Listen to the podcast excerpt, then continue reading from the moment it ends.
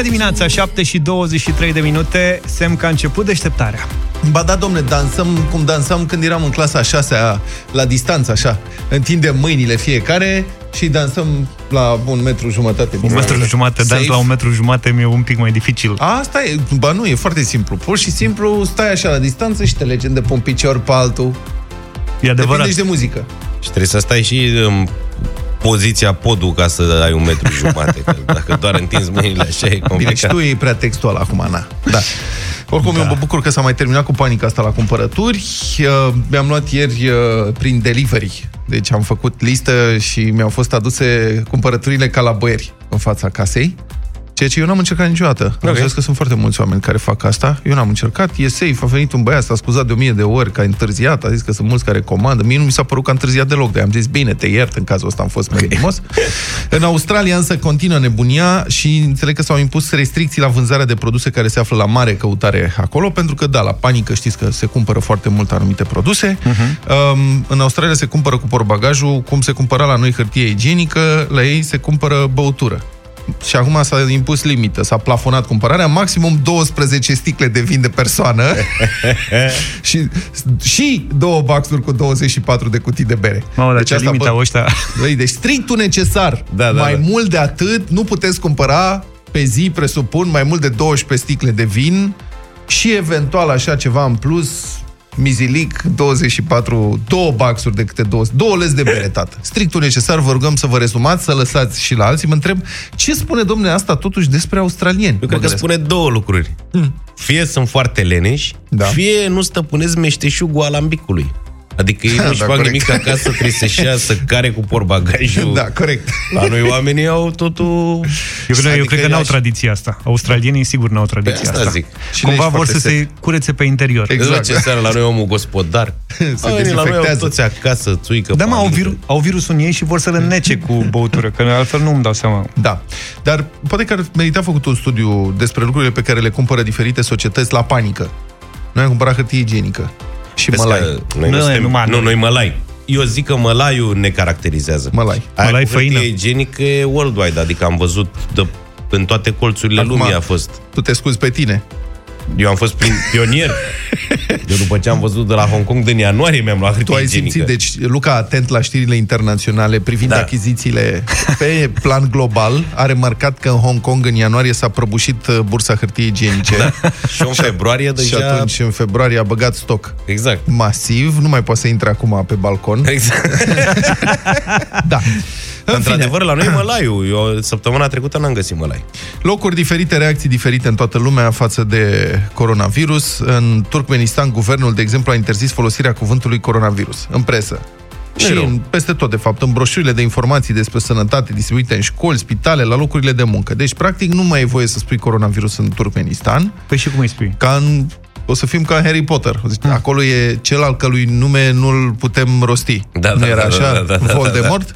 Da. da. Uh, Turkmenistanul altfel este clasat pe ultimul loc în indexul mondial pentru libertatea presei și e una dintre cele mai închise țări din lume și acolo dictatorul e, turkmenistanez, Sandilău. Da. da, da, da, da, da, știu. Vezi că dacă îl cauți pe mor de râs, că e foarte amuzant. O vine tragic pentru oamenii dar el... Da. El a stabilit că dacă nu rostim numele problemei, ea nici nu există. Și, în fine, presupun că oricum coronavirusul nu știe să citească și ca atare nici nu-l cheme. Adică dacă nu zici coronavirusul, practic nu-l chem, superstiția este deplinită și dictatorul Turkmenistanului, Sandilău, Chilău, cum zice Luca. Da, da, cum da. cheamă? Mă aflu, nu știu, că are un nume lung. Un nume pe care nu putem să rostim. În fine, mare scandal în Malaezia, din cauza unei campanii oficiale de Așa. informare privind uh, pandemia, uh, prin care femeile au fost sfătuite să nu-și enerveze soții, cât aceștia sunt forțați să stea acasă. Bă, bravo! Și aici, băi, nu fi sexist. Oricum, aici nu, un scandal da. monstru, deci exact pe dos. Când spui unei doamne soții, ca să zic așa, să nu mai facă scandal, practic nu înțelegi. Adică dacă, dacă, te, dacă ajungi în situația să-i spui asta nevestei, practic ești căsătorit degeaba. Nu înțelegi cum să reacționezi. Nu se aude decât un bine. Da. Ministerul însărcinat cu femeile din Malaezia le-am recomandat doamnelor malaiziene să se machieze că stau în casă, să se îmbrace ca și cum ar merge la lucru, serios, deci pe bune, este, sunt sfaturi oficiale, și să le vorbească soților cu vocea unui personaj de desene animate, care este foarte popular, serios, în Malaezia, Doremon, care sună așa. Asta e Doremon. Pinta ini pula akan benarkan mereka menyelam di dalam tanah. Hmm, itu dia datang. Rasa nu cred. Să le vorbească acasă așa? Da, deci dacă asta, eu mă întreb, și acum vine altă rău. Doraemon! Ha, dia datang pun. Asta e Doraemon. Răspunde awak Doraemon. mesti rasa marah dan awak pun nak pergi memancing ikan, kan? Este în uh, Malai, în limba Malai. Deci eu mă întreb pe bune, adică dacă guvernul, Ministerul Însărcinat cu Femeile consideră că Doraemon vorbește cu blândețe, nu, deci ăsta e, adică... Mereka akan berenang di dalam tanah. Kalau macam tu kat sini ada ikan lah Ada ya. beribu-ribu ikan yang sedang berenang. Buriburi Samtrida. Băi, frate, eu nu înțeleg, deci pe bune, asta este standardul de blândețe în voce în Malaezia. Vorbiți ca Doraemon. La noi ar fi, cine ar fi Mihaela și Cățelul, nu? Tu dapat berhari macam ni kan? Betul tu. Da.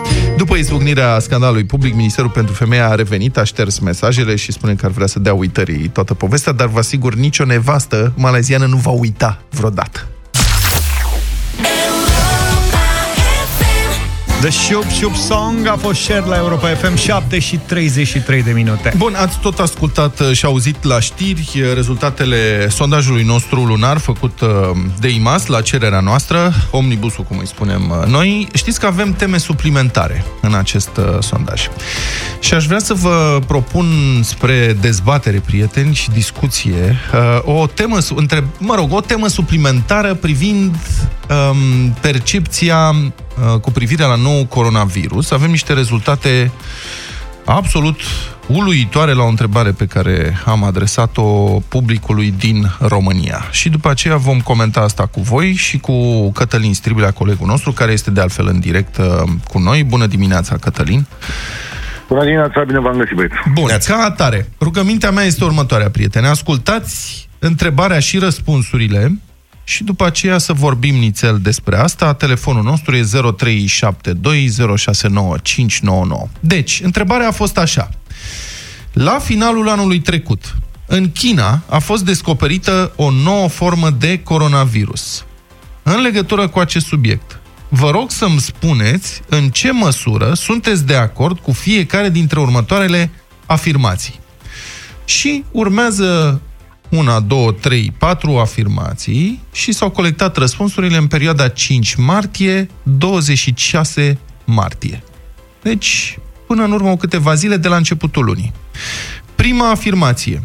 Ministerul Sănătății desfășoară o campanie eficientă de informare a populației cu privire la măsurile de prevenire și combaterea infectării cu coronavirus. Și oamenii au avut de ales. Dacă sunt complet de acord, oarecum de acord, mai degrabă în dezacord sau deloc de acord cu povestea asta. 86,8% sunt sau au fost pe deplin în acord sau oarecum de acord cu afirmația că Ministerul Sănătății a desfășurat o campanie eficientă de informare. 86,8% au sunt de acord. Ministerul Sănătății și-a făcut treaba. A doua întrebare autoritățile române iau toate măsurile necesare pentru a evita răspândirea coronavirusului în România. 76%, trei sferturi dintre respondenți au zis, da, domne, este adevărat. Autoritățile iau toate măsurile necesare pentru a evita răspândirea coronavirusului. Încă o afirmație. În următoarea perioadă, pe teritoriul României va crește numărul de cazuri de infecții cu coronavirus. 70% au zis că da, va crește numărul. Deci oamenii se așteptau, au zis da, e așa o să fie. Și, în fine, a mai fost o afirmație. În România avem de-a face cu o epidemie de gripă sezonieră. 68% au zis că da. Dar întrebarea mea la voi, prieteni, este următoarea.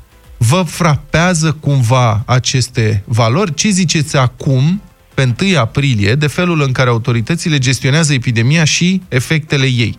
Pentru iată care era părerea începând cu uh, luna martie. La începutul lunii martie 86%, deci o proporție foarte mare, 86,8%, aproape 87% dintre români, spuneau, da, domnule, Ministerul Sănătății ne spune ce trebuie, suntem informați corect, toată lumea era fericită. Și, deci asta e, 5-26 martie, vă vine să credeți. Vă dau și o scurtă cronologie, foarte scurtă, rezumată așa, pe 26 februarie am avut primul caz de coronavirus în România. Pe 5 martie, când a început sondajul IMAS, aveam 6 cazuri confirmate oficial, 3 uh, dintre aceste 6 cazuri erau deja vindecate. Pe 11 martie au fost suspendate școlile. Erau 47 de cazuri. Pe 14 martie aveam 123 de cazuri de coronavirus. A fost investit guvernul Orban. Pe 16 martie 168 de cazuri. A fost instituită efectiv starea de urgență. 16 martie. Deci acum două săptămâni. Parcă a trecut o viață de atunci. 22 martie se anunță primele trei decese 433 de cazuri. 26 martie, practic când s-a încheiat perioada de strângere a răspunsurilor la sondajul nostru IMAS, 1029 de cazuri, 22 de morți. A trecut o săptămână de atunci, Ministrul Sănătății a fost înlocuit, numărul morților a depășit 80, Suceava și alte localități limitrofe sunt în carantină totală, am depășit binișor 2000 de cazuri de COVID-19, apar demisii de frică în rândul cadrelor medicale, 30 de morți din cei 82 sunt din Suceava, o proporție ireală. Ce spuneți acum de felul în care autoritățile gestionează epidemia? Cătălin Striblea este în direct, 7.30 este ora lui. Întrebarea, Cătălin, este cum îți explici optimismul acesta al românilor în urmă cu o lună față de situația epidemiei de coronavirus din România? Păi, un răspuns ar fi că a apărut la televizor de câteva ori oamenii aceia la ceas de seară, domnul Arafat, domnul Despescu, domnul Vela, uh-huh. și bănuiesc că i-a văzut toată nația, adică e o chestiune de vizibilitate. Cred că a auzit toată lumea de întâmplarea asta, da? Văzându-i apoi câteva nopți la rând pe oamenii ăștia, probabil că există tendința de a crede că, uite, domnule, oamenii chiar informează, adică spun ce au de gând. Uh-huh. Altfel, dacă te-aș lua în ceea ce privește strict întrebarea, adică măsuri de prevenire și combaterea infectării cu coronavirus, uh, adică ce ar trebui să faci tu ca persoană, sincer, nu cred că niciunul dintre noi își aduce aminte de o campanie foarte clară și coerentă, adică una care să fi rămas în mințile tuturor, în care să ți se spună spală-te pe mâini, una organizată de autoritățile române. Nu cred că vezi uh, nicio siglă, nu cred că vezi uh, niciun spot TV care să fie cu uh, imaginea asta. Sunt mai multe, dar mai mici, așa. Și probabil din această vizibilitate foarte mare și din faptul că e singurul subiect pe toate canalele de televiziune și de radio, lumea a zis, da, domnule, uite că suntem informați. Uh-huh. După care, în momentul în care să trecem la a discerne ceea ce uh, se întâmplă cu aceste informații, cred că aici intervine problema, pentru că zi de zi, pas cu pas, uh, ne dăm seama că, de fapt, aceste informații ori sunt slabe, ori că lipsesc de săvârșire, iar în ultima săptămână, în ultimele 10 zile, adunăm zeci de informații care arată, și site-ul Europa FM este plin, că avem, din potrivă, o problemă de comunicare, că ni se ascund informații, că există tot felul de date care sunt obținute pe sub mână sau cu forța de la autorități. Ca să vă zic doar ultimul caz ăla de la spitalul militar de seară, când aflăm că sunt șapte cazuri uh, testate pozitiv de medici la spitalul militar, dar aflăm acest lucru dintr-o postare pe Facebook a conducerii spitalului militar, care este un drept la replică la un articol din Libertatea și care nu începe și nu începe prin a spune avem șapte cazuri de COVID. Acest lucru este lăsat undeva la coada comunicatului, iar în față sunt certați ziariștii.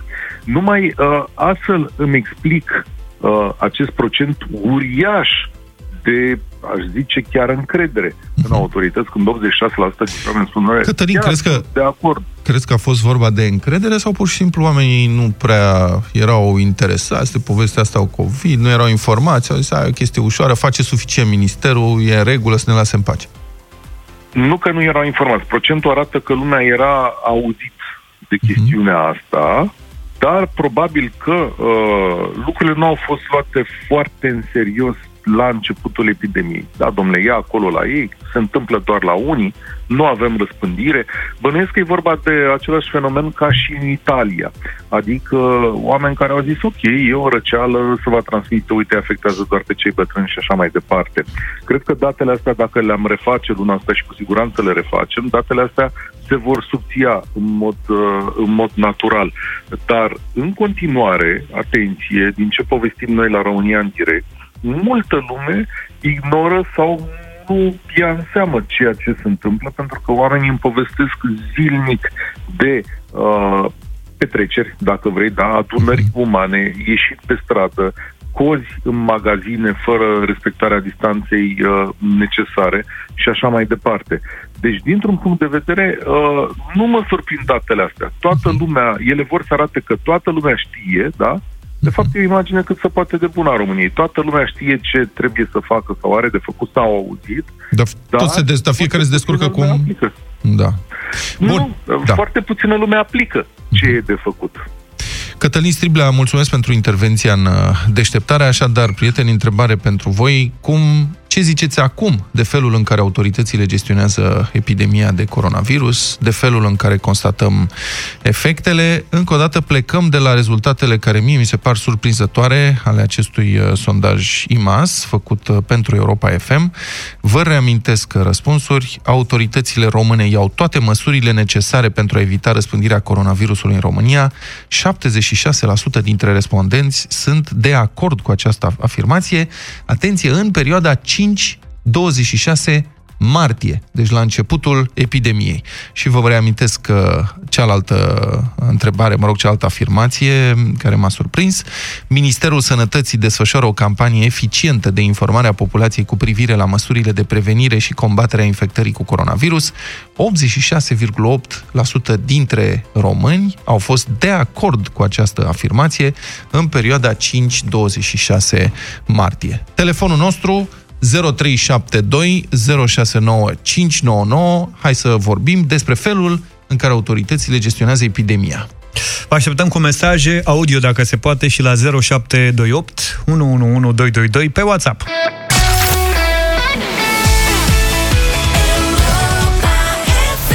Jonas Brothers, Only Human, 7 și 49 de minute, ne-am întors. Da, până în urmă cu, ce să zic, cred că două săptămâni, nu? Românii păreau să fie foarte optimiști în privința răspunsului autorităților la epidemia de coronavirus, multă încredere. Iată tema suplimentară din sondajul HIMAS cu percepții cu privire la epidemie oamenii au fost rugați să spună dacă sunt de acord sau împotriva sau dezacord cu această afirmație, de pildă. Autoritățile române au toate măsurile necesare pentru a evita răspândirea coronavirusului în România. Mai mult de trei sferturi au fost de acord. Au zis, da, domnule, suntem de acord. Vă reamintesc, adică trebuie să înțelegem cât de repede, cât de fulgerător se deteriorează situația. Pe 26 februarie, acum o lună și o săptămână, a avut primul caz de coronavirus din această țară. Pe 5 martie, când a început sondajul nostru IMAS, că există o latență, nu? adică începem cu o lună în urmă, erau 6 cazuri confirmate de coronavirus, 3 erau deja vindecați. Toată povestea părea atât de departe. Pe uh, 16 martie a fost instituită starea de urgență. Deci, în două săptămâni de la apariția primelor cazuri în România, cum ar veni trei cazuri, trei vindecați, a fost instituită starea de urgență.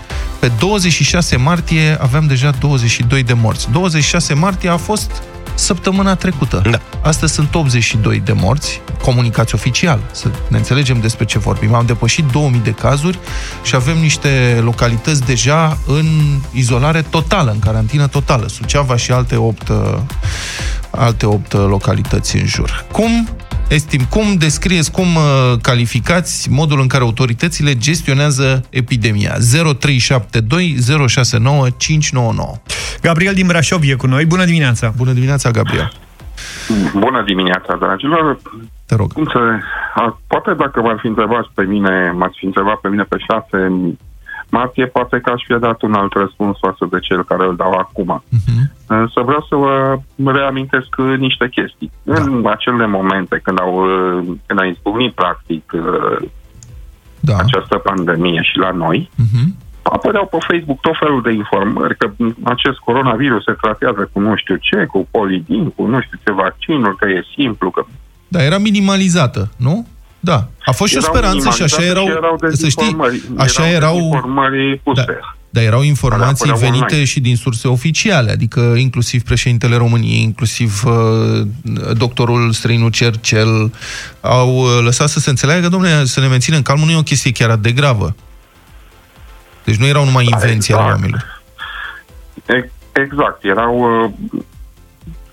Uh, deci, practic, autoritățile nu au luat măsurile care se impuneau de la început. Eu zic că măsurile acestea care sunt acum, dacă s-ar fi luat din momentul zero, uh-huh. ar fi, am fi vorbit altfel acum, probabil. Ziceai că acum o lună și ceva ai fi dat alt răspuns. Acum o lună ai fi dat alt răspuns la acest da, pe adică... acestor informații venite oficial din, și din sursele oficiale și din sursele neoficiale, poate că aș fi dat alt răspuns. Cu, și de fapt cu siguranță l-aș fi dat. Că, nu, deci ți-ai schimbat părerea asta în spui. Adică atunci credeai că răspunsul e corect, acum nu.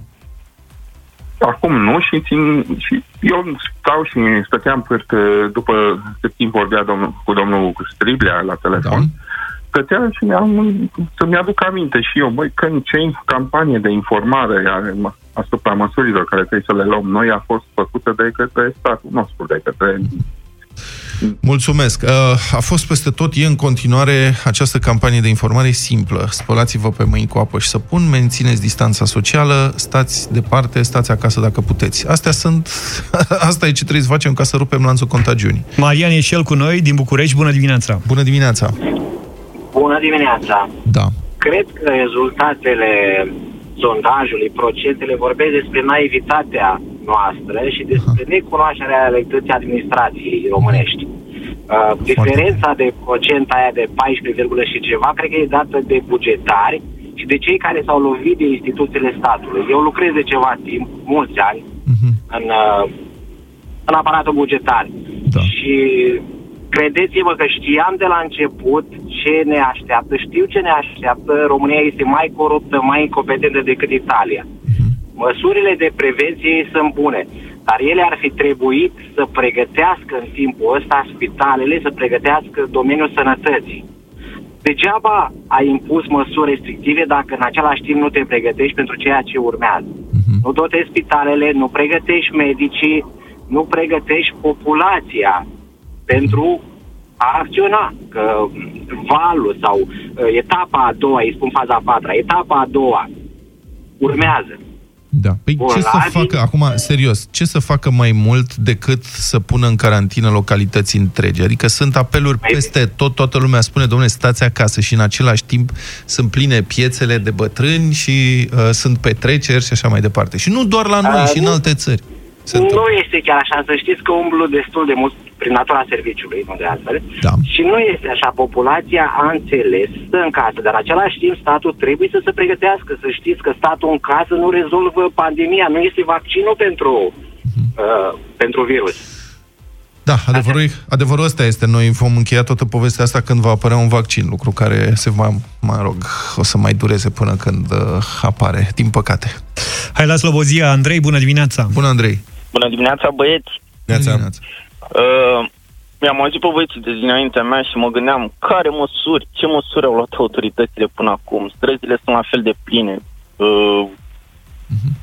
Nu din ce, de unde ne suni? Nu, din ce localitate? Din Slobozia. Din Slobozia, din Slobozia. și uite, eu sunt agent de vânzări și fac, uh, merg spre Călăraș în fiecare zi. Da. da. În Călăraș, vreau să spun, zilele astea cât a fost foarte cald afară, nu a fost absolut nicio diferență de prezență a oamenilor pe străzi uh-huh. față de uh, săptămâna trecută, când erau măsuri mai puțin drastice, sau păi și ce ar putea acum două să... săptămâni. Serios, ce ar putea să facă autoritățile în fața unei, unei populații care consideră că poate în continuare să iasă pe străzi în masă? Ce poate să facă? Întreb serios. Păi care, să fie practic? mai prezentă, nu știu, autoritățile să fie mai prezente pe străzi. Eu nu am văzut până acum, foarte rar văd în, în Călăraș mașini de echipaje mixte de jandarmerie, poliție și poliție locală sau în ce sunt se dau, totuși, compuse. se dau totuși foarte multe amenzi, deci se dau amenzi, număr record, multe, cu zecile de mii Mai mult decât atât, ce poți face?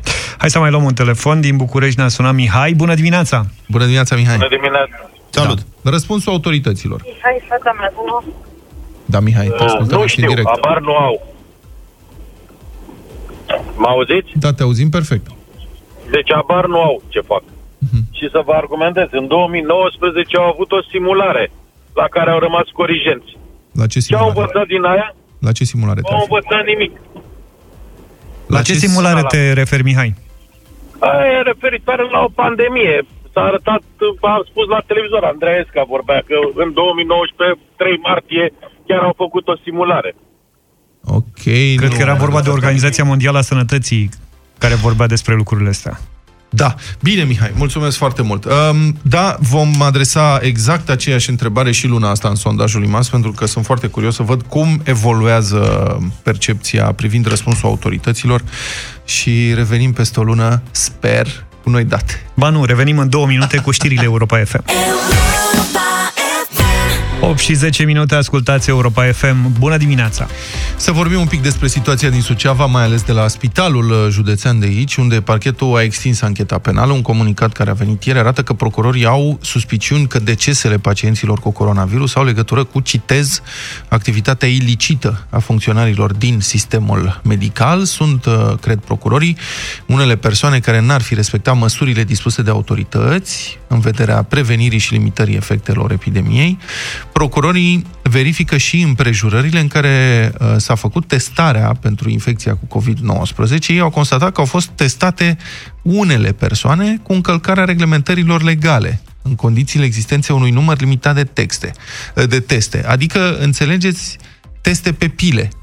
Asta se înțelege uh-huh. din ce spun. N-aveam suficiente și am testat pe unii. Uh, de asemenea, probele recoltate unor angajați ai spitalului uh, nu au fost înaintate către laboratoare specializate în vederea analizării, ceea ce a determinat prelungirea perioadei de izolare a cadrelor medicale, zădărnicind în acest fel activitățile de prevenire și combaterea infecției. Am citat din comunicat. Deci au făcut teste și după aceea nu s-au mai ocupat de ele. În uh, perioada asta, februarie-martie 2020, procurorii spun așa, funcționari publici din cadrul instituțiilor publice din județul Suceava, cu atribuții în sistemul sanitar, Spitalul Județean Suceava și Direcția de Sănătate Publică, au încălcat reglementările legale privind izolarea, carantinarea și internarea în unități medicale a persoanelor suspecte sau confirmate cu COVID-19. 19, în sensul că persoane confirmate pozitiv nu au fost internate în fapt în secția de boli infecțioase a Spitalului Județean. Cu alte cuvinte, acești uh, funcționari, mă rog, cadre medicale celor mai fost acolo, sunt suspectați că au văzut că oamenii au simptome, că sunt, uh, au fost testați, au avut rezultatele și i-au trimis acasă sau nu i-a interesat de ei. În schimb, i-au testat și i-au internat pe alții care nu aveau neapărat dreptul acesta. O să vedem ce se întâmplă în continuare, dar în acest context aș vrea să ascultăm mărturia unei sucevence, mărturia dramatică a unei sucevence care a fost internată cu COVID-19 în acest uh, spital ea a intrat aseară în direct la TV, la Digi24, și a deschis o experiență de iad.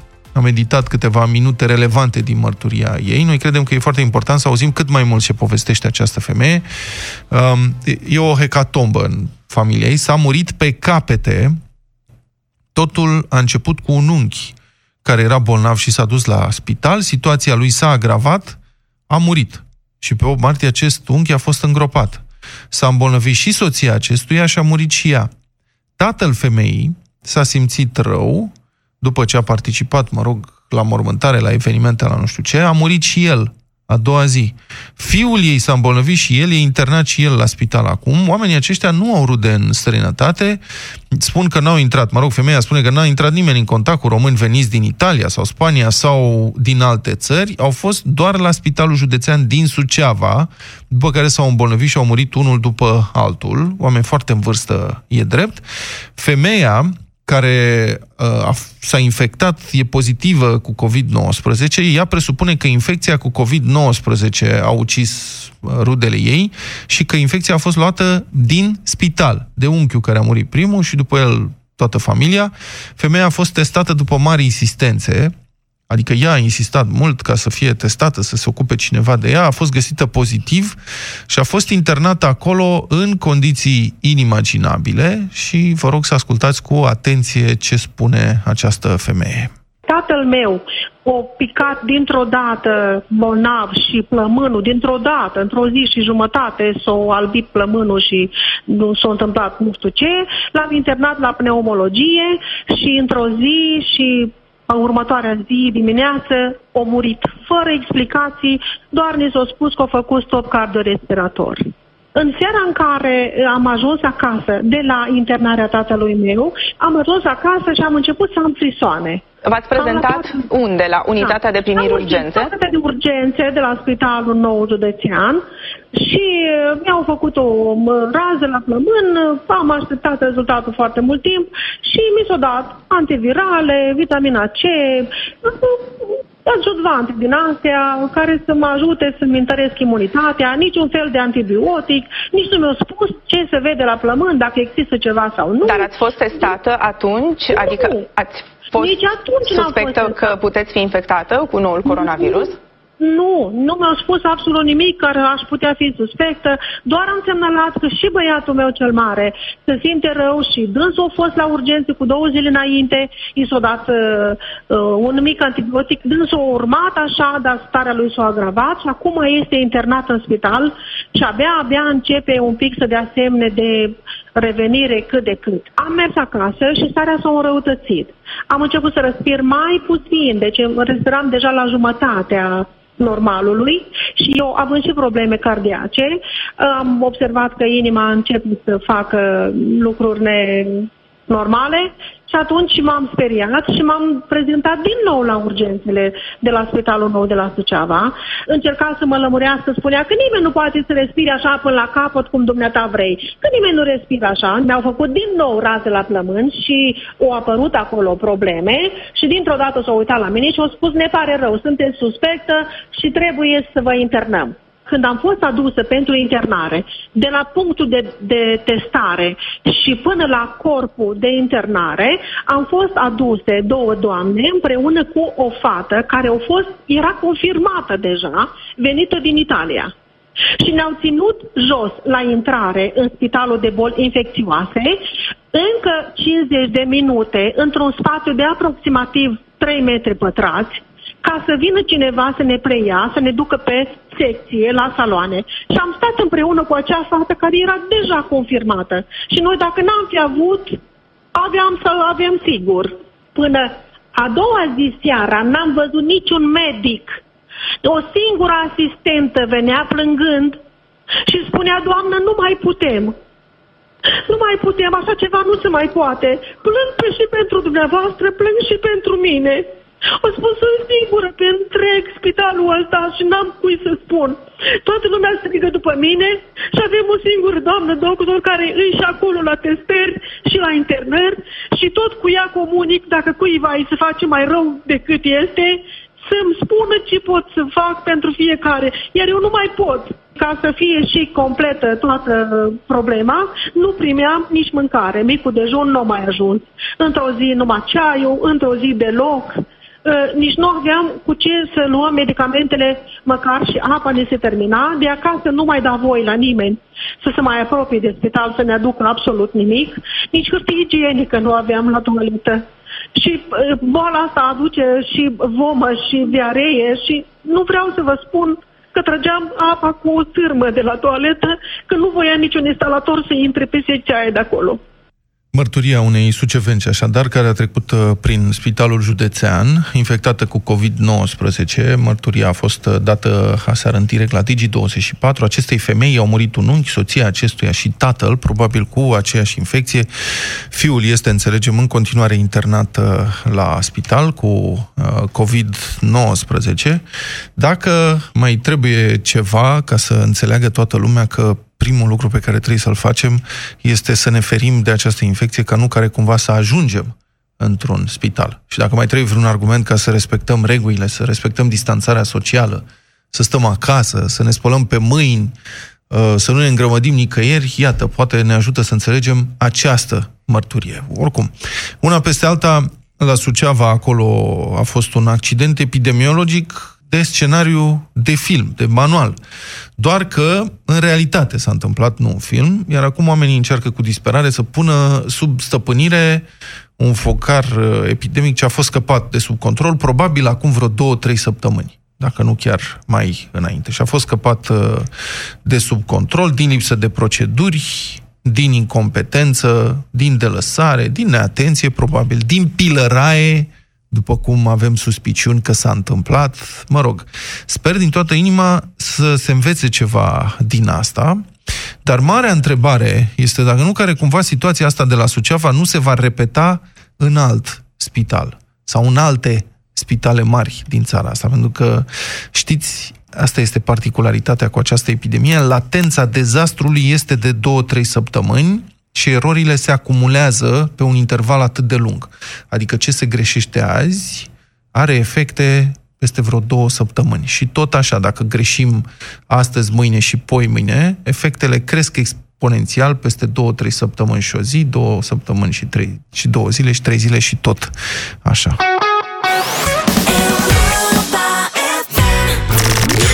Descoperă cuvântul secret la Europa FM. Poți câștiga pe loc 1000 de lei. Pe cuvânt. Căutăm cuvântul secret și în această dimineață în deșteptarea. Vă așteptăm la 0372069599. Ce vrea să spună Alexandra Ungureanu? Cât stăm acasă, am învățat cum se face pâinea, dar și ca un profesionist în bucătărie. Pâinea și Aici e șmecheria. Vă așteptăm 0372069599. Bună dimineața! Alo, bună dimineața! Cu cine avem onoarea?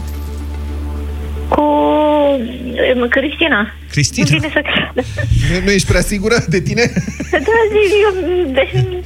Am o problemă de... Să suna pe cine trebuie, mă gândeam. Da, Sigur sun... am... Ai sunat exact unde trebuie, Am Cristina. o problemă Bravo. de încredere personală. Mă cheamă Cristina, dar nu sunt așa sigură. Nu, se... Doamne, să Hai, Cristina, ești în direct la Europa FM, ai o șansă minunată să câștigi bănuții. Oh, să sperăm. de bine, uh, da, ar Ia. fi minunat.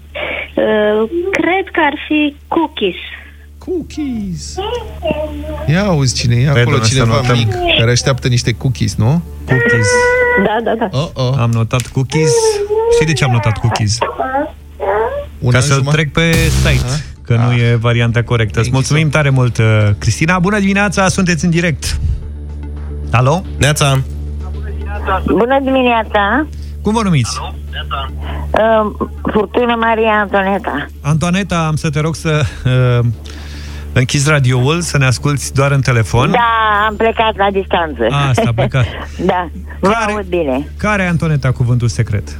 Dacă s-ar putea să mai ascult o dată ascult. pe Ungurean, da? Sigur, sigur, sigur. Cât stăm acasă, am învățat cum se face pâinea, dar și ca un profesionist în bucătărie. Hmm? Ia zine, Antoaneta. Uh, mă refer, m-am gândit la mămăligă. Mămăligă. Adevărul e că nu oricine face mămăligă. Ca profesioniști. Ca profesioniști. No, pâine și mămăligă. Am notat și mămăligă pentru site. Mulțumim tare mult, Antoaneta. Ultima încercare în această dimineață. Bună dimineața, bun venit! Bună dimineața! Cine e acolo?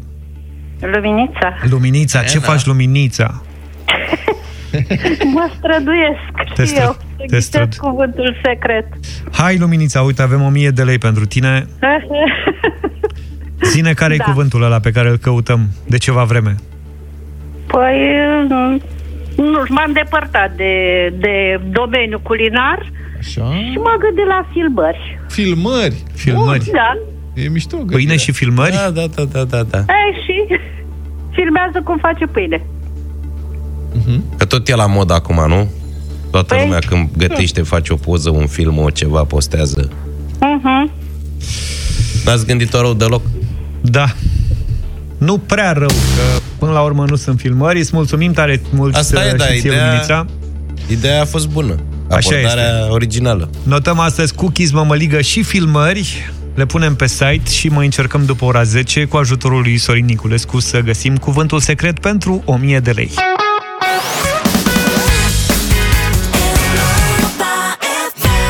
Cristi Minculescu, Walter și Boro am ascultat amintiri în deșteptarea la Europa FM. Europa FM îți aduce știri bune în vremuri rele.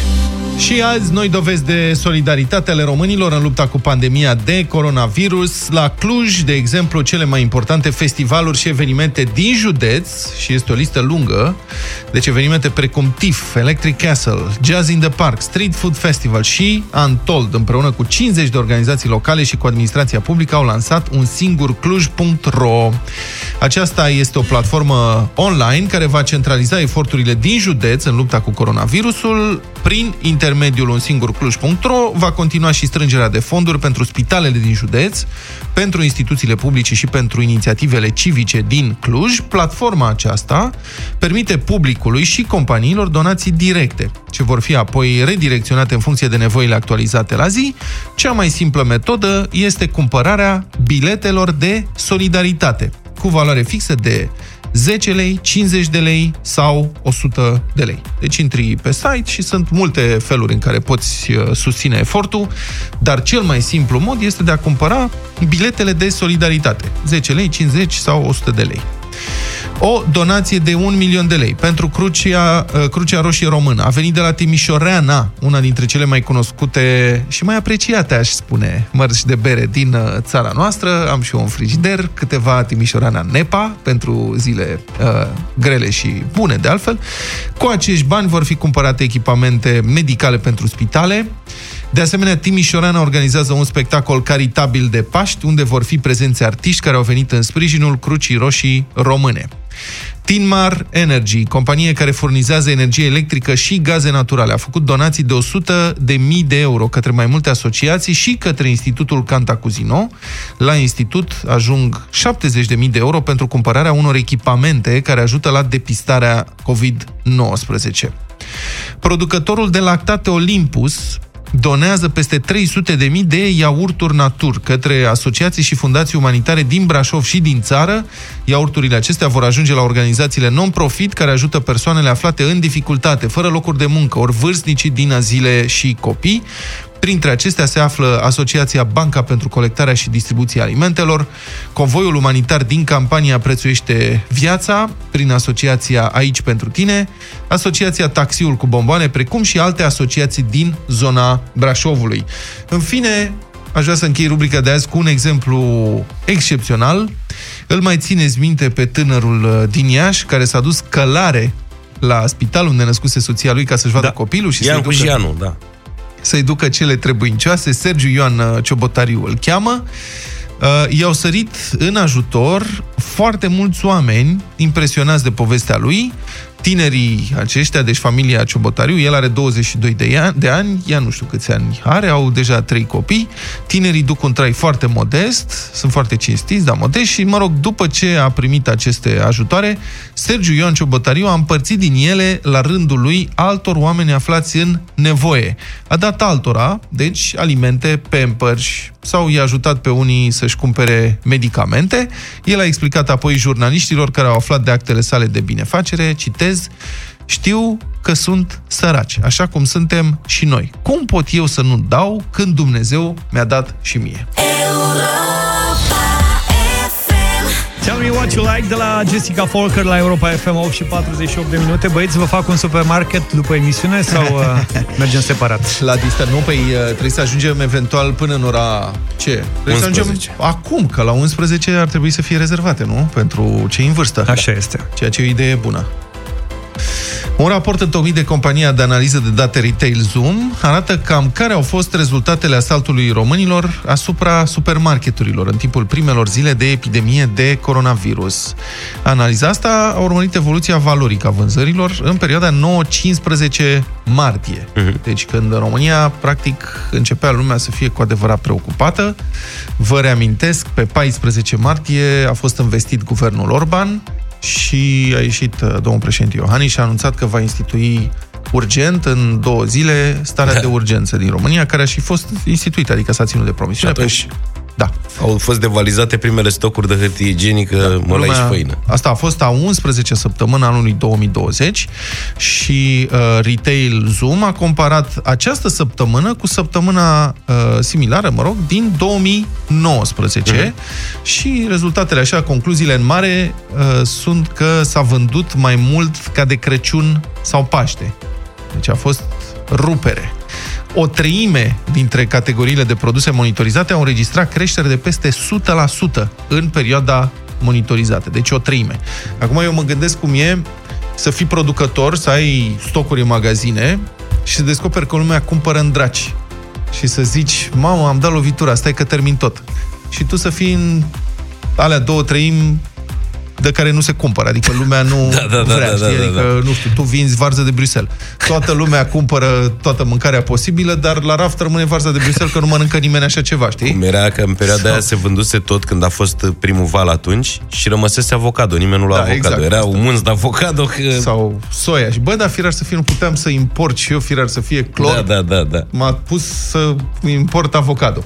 Bun, am sunat-o pe Bogdana Gheorghe de la Retail Zoom să-i cerem niște explicații suplimentare. Bună dimineața, doamnă! Bună! Bună dimineața! Să rămână, aș, am vrea să știm, să ne spuneți ce anume, care sunt categoriile care s-au vândut uh, cel mai bine. Unde au fost cele mai mari creșteri de vânzări și cam cu cât? Uh, întâi de toate, mulțumesc pentru invitație. M-am Cu bucurat drag, să vă vă rog. aud și să venim și noi cu o mică contribuție la ce se întâmplă zilele acestea. Uh, s-au vândut, uh, așa cum am văzut cu toții în magazine, foarte multe produse de bază.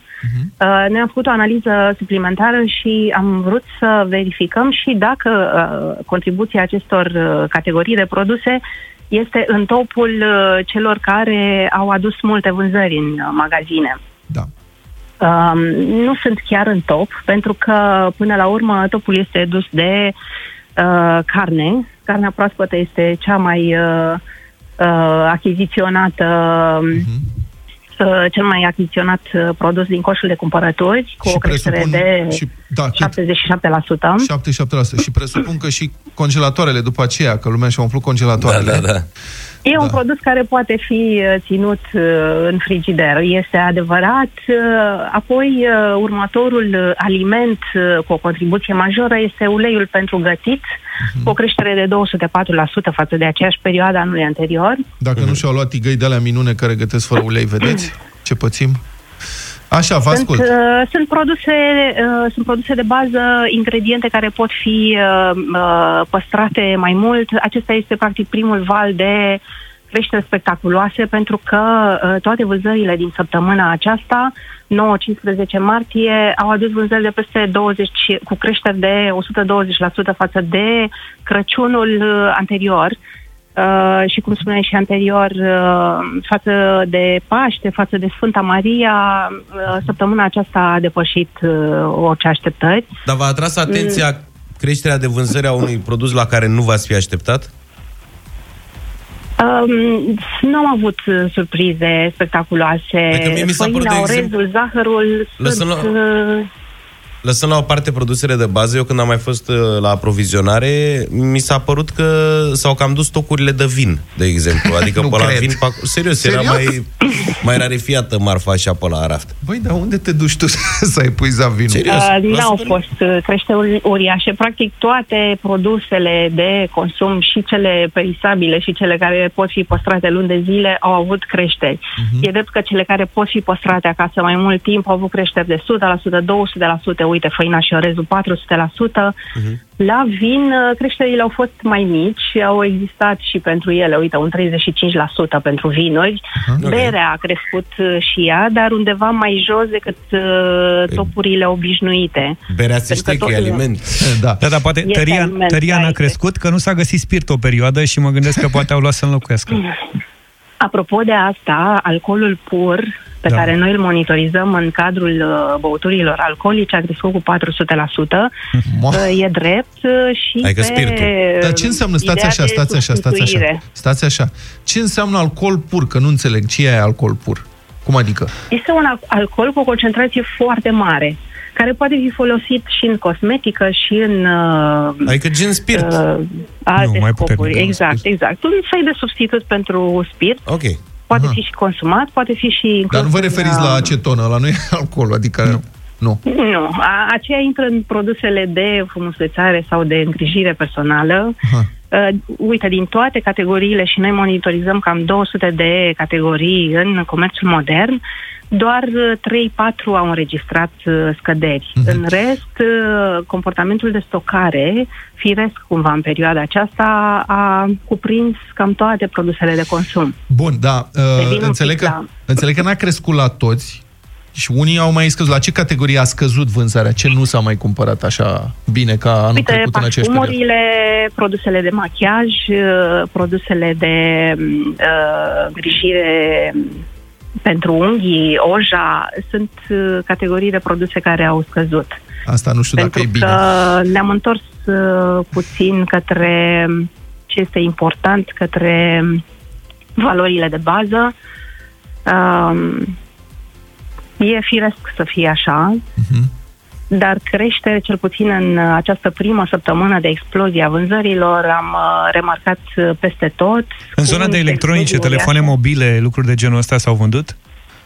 Um, sunt aspecte pe care nu le monitorizăm până Aha, la am nivel înțeles. de articol. Um, în general, uh, verificăm cam ce este în coșul de cumpărături cu o frecvență mai mare de achiziție. Doamna Gheorghe, vreau să vă produse întreb așa. alimentare și nealimentare. Mhm. În Um, uh, cele da, de îngrijire ziceți. personală și produse pentru casă, acolo m, am mai remarcat creșteri uriașe, chiar uh, mult mai mari față de ce se întâmplă de Crăciun sau de Paște. E, dacă oamenii au simțit nevoia să facă curățenie mai temeinic și să dezinfecteze casa, să... Da. Da. Au, auziți, dar spuneți-mi, uh, a monitorizat și prețuri cumva? Uh, Noi verificăm prețurile. uh, Unde pentru sunt cele că mai mari creșteri de prețuri? Uh, E o întrebare delicată pentru că um, avem un monitor al prețurilor uh, care analizează chiar prețurile, mă refer la ce se întâmplă în țara asta. Noi analizăm practic ce se întâmplă la casa de marcat uh, ca și Păi calcul ziceți-ne. al prețurilor din ce se vinde. Da. Uh, Nu sunt creșteri generalizate de prețuri, cel puțin nu în această săptămână. Și la anumite Uh, produse, unde au fost mari de tot? Confirmați-ne Nu că... sunt. E, e practic o creștere măruntă, undeva la 4-5% vă pe credem. tot ce s-a cumpărat. Nu vă credem. Așa, în medie. Uh, Și probabil pe ce nu s-a 7% la cumpărat. ulei, iată. Aha. Uh, dar să punem un pic lucrurile în context. Uh, vorbesc de uh, ce am constatat noi la nivel ge- general, Mhm. pentru că altfel, dacă e să ne uităm în fiecare dintre categorii, unii dintre producători, da, au crescut prețurile. Bine, vă E mulțumim drept că foarte vorbim mult. de produse solicitate în perioada aceasta. Mulțumim foarte mult. A fost Bogdana Gheorghe, Managing Director la Retail Zoom, cu o analiză asupra uh, puseului de vânzări din ultima perioadă.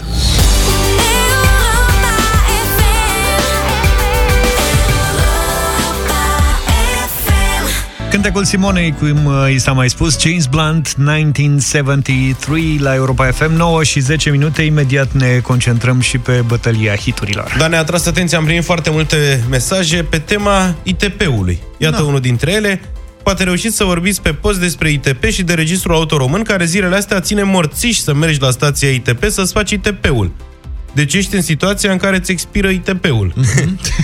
Dar ce să vezi, în declarația pe proprie răspundere nu există rubrică pentru deplasări de acest fel. În cazul în care circul totuși cu o mașină cu ITP-ul expirat, ți se suspendă talonul, plăcuțele de înmatriculare și plătești și o amendă de 2000 de lei. Am încercat să obțin detalii de la RAR, dar fără rezultat. Vă rog frumos să mă ajutați cu o soluție, ne-a scris Florin. Bine ați venit la rubrica Răspundem ascultătorilor. Asta ne-am interesat pentru dumneavoastră. Ce se întâmplă cu ITP-urile care expiră în perioada stării de urgență? Răspunsul este că trebuie reînnoite. Asta e, nu există soluție, altă soluție, valabilitatea ITP-ului nu se prelungește. Dacă asta expiră pe parcursul stării de urgență, șoferii al căror ITP expiră se pot totuși deplasa pentru efectuarea inspecției la stațiile dedicate, bifând opțiunea numărul 2 pe declarația pe proprie răspundere. Deci când vă uitați pe declarația pe proprie răspundere, sunt acolo diferite opțiuni și opțiunea 2, punctul 2 este așa, 2, citez, asigurarea de bunuri care acoperă necesitățile de bază ale persoanelor și animalelor de companie domestice. Rezultă deci că inspecția tehnică periodică este o necesitate de bază ori a dumneavoastră, ori a animalelor de companie sau Da, da, domestice da, da. din locuință, care sunt și ele, în mod evident, direct interesate, pentru Corect. că dacă transportați căselul, pisica sau ce animal mai transportați dumneavoastră cu mașina, proprietate personală, animalul respectiv, domestic sau de companie, este interesat de starea tehnică a mașinii. Să pentru circule că- în siguranță. Da, nu vrem să pățească cine știe ce. Deci, care va să zică, bifați punctul 2 și mergeți după aceea, vă faceți ITP-ul regulamentar, folosiți această ocazie ca să mai ieșiți din casă.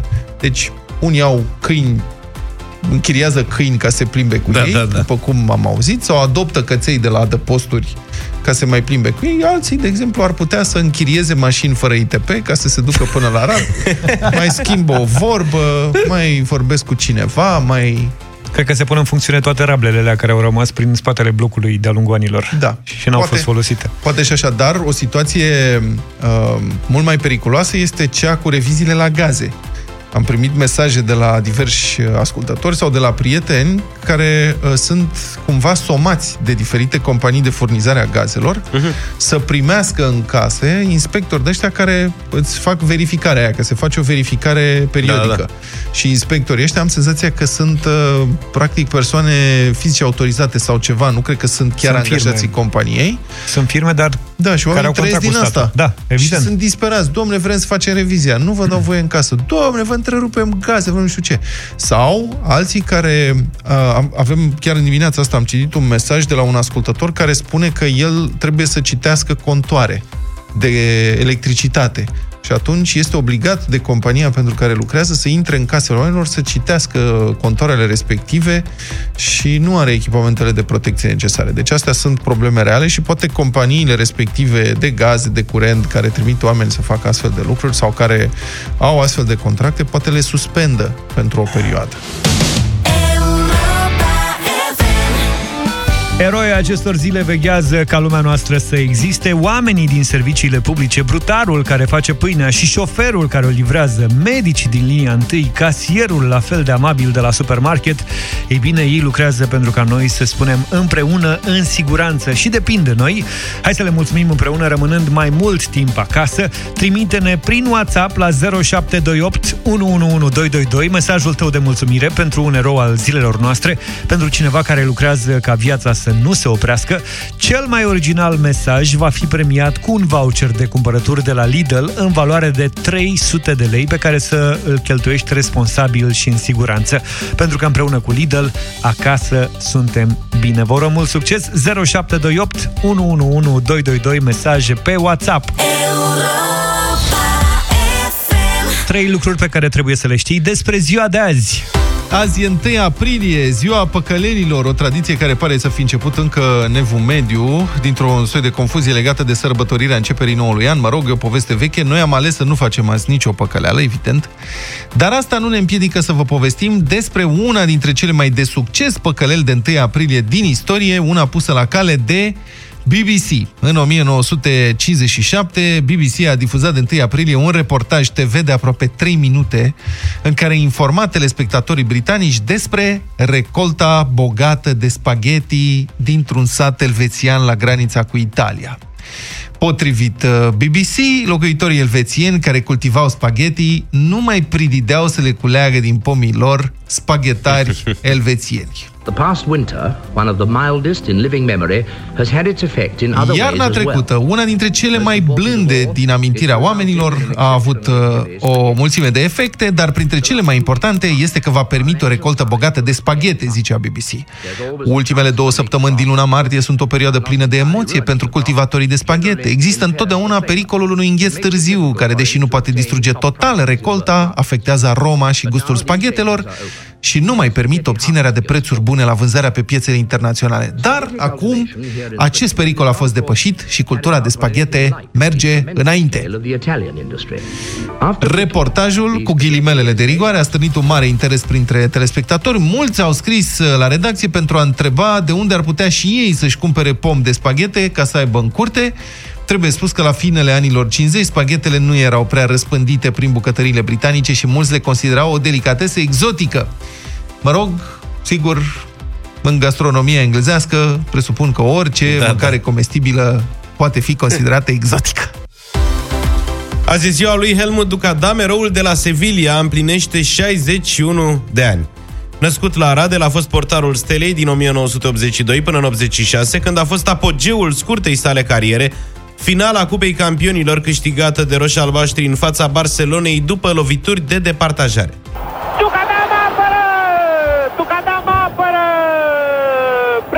Bravo, Tucadam! Pulsul tuturor de aici, de pe stadion, să ajungă la valori mai mult decât maxime. Și apără și Tucadam! Bravo, Tucadam! Bravo, Tucadam! Extraordinar este Ducadam în această partidă. Comentariul este al lui este cel care Teoharie Coca Cosmo. să-l învingă pe Vașicul Ducadam. Multă lume al la 11 metri confundă cu maestru Țopescu. Stelei. Cred că este o chestie mai puțin întâlnită, un fapt mai puțin întâlnit. Ceilalți jucători sunt invitați să stea în cercul de la centrul terenului. Ducadam din nou față în față cu Pichi, cu un alt jucător, Barcelona și Ducadam apără! Extraordinar, extraordinar Ducadam! Al treilea 11 metri apărat de portarul Stelei. Formidabil! Chiar mai făcut curios, mai apără în continuare? Apără în continuu, deci cred că dacă mai băteau... Eu în locul lui cred că îi rugam pe ea mai bateți, mă, bateți toți să vedem Ia mai bateți, mă, băieți. Da, a apărat-o și pe cea de-a patra, consecutivă, și a intrat în istoria fotbalului de primul portar care a reușit o asemenea performanță și probabil va rămâne singurul la acest nivel. Toți jucătorii stau în, centrul, în cercul de la centrul terenului și tot practic cu spatele spre poarta unde se execută de la, loviturile de la 11 metri. Iată, nici jucătorii nu mai pot rezista la tensiunea extraordinară a acestei partide. Steaua conduce cu 2 la 0, acum pentru Barcelona, execută a patra lovitură de la 11 metri. Jucătorul cu numărul 11 este vorba de Marcos. Hai, Ducadam, Apără Ducadam! Suntem finaliști! Am câștigat cupa! Cupa campionilor europeni este la București! Bucurie fără margine în rândurile fotbaliștilor de la Steaua! Da, asta a fost Revedeți momentul de gloria lui Teoharie Coca Cosma. Revenind la Ducadam, Helmut a fost nevoit să-și încheie brusc cariera după momentul de glorie s-a operat la brațul drept din cauza unui anevrism și nu a mai putut să revină. Momentul a născut multe povești în rândul microbiștilor la vremea respectivă, cea mai populară fiind că, invidios de statutul de erou național câștigat de portar după finala de la Sevilla, Nicu Ceaușescu, fiul cel mic al dictatorului, l-a împușcat în braț. Ce tu nu mai ții minte? Că nu, erau poveștile astea, adică eu am copilărit da. cu ele, aveam 7-8 ani și toți copiii vorbeau pe stradă și adulți. Numai de asta, o altă legendă era că din același motiv, la ordinul regimului, securitatea l-a bătut până i-a sfărâmat brațul. Iar un alt fake news al vremurilor spunea că tot la ordinul lui Nicu Ceaușescu, Ducadam a fost agresat și deposedat de autoturismul Aro, primit drept premiu pentru câștigarea Cupei Campionilor. Să ia aro, aro. Da, era asta, că domnul Nicu îi plăcea că era un aro foarte tare. Mm-hmm. Deci, ca să vezi cum vorbea lumea atunci. Și el n-avea. Da. da. El avea un Mercedes nașpa, exact, da. decapotabil de la, de mergea Bobby Ewing cu el. Exact, exact. Dar asta era legenda. Domnule, s-a făcut o serie limitată de autoturisme Aro și unul l-a luat uh, Ducadam, da. că a apărat penalturile și ăsta n-a putut. L-a luat capul care era la mașină mai tare decât el și a pus securitatea să-l bată și săracul n-a mai putut să apere. În fine, la mulți ani, uh, Helmut Ducadam, felicitări încă o dată pentru performanța din 86, care, iată, ne-a lăsat și nouă cea mai, cel mai important trofeu al fotbalului românesc până în ziua de astăzi. La 1 aprilie 1948 s-a născut Jimmy Cliff, cântăreț de origine jamaicană.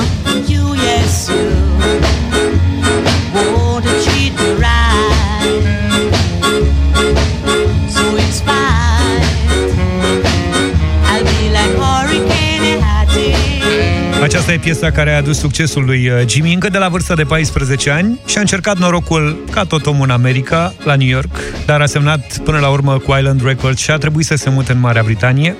A compus o serie de piese care au făcut vâlvă în acea perioadă, precum Waterfall, Wonderful World, Beautiful People sau Vietnam, despre care Bob Dylan a spus că e cel mai bun cântec de protest.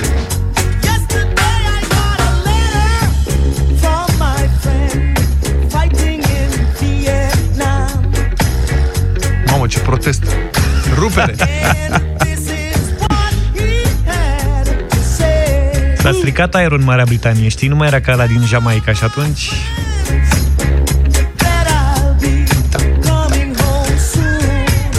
Are o carieră lungă, cu apariții alături de Bruce Springsteen, Cool and the Gang, Annie Lennox sau Wyclef Jean. Nouă ne e cunoscut pentru hitul I Can See Clearly Now, pe care l-am tot auzit la radio în România în ultimii ani. Asta nu știam de unde să-l iau. Deci ăsta era hitul. Îl iei după ultima piesă. Rămâneți cu noi, Sorin Niculescu va duce imediat Europa Express, diseară la ora 9, 90 pe oră, iar mâine dimineață de la 7, deșteptarea. Numai bine! Toate bune! Pa, pa! Deșteptarea cu Vlad, George și Luca. De luni până vineri, de la 7 dimineața, la Europa FM.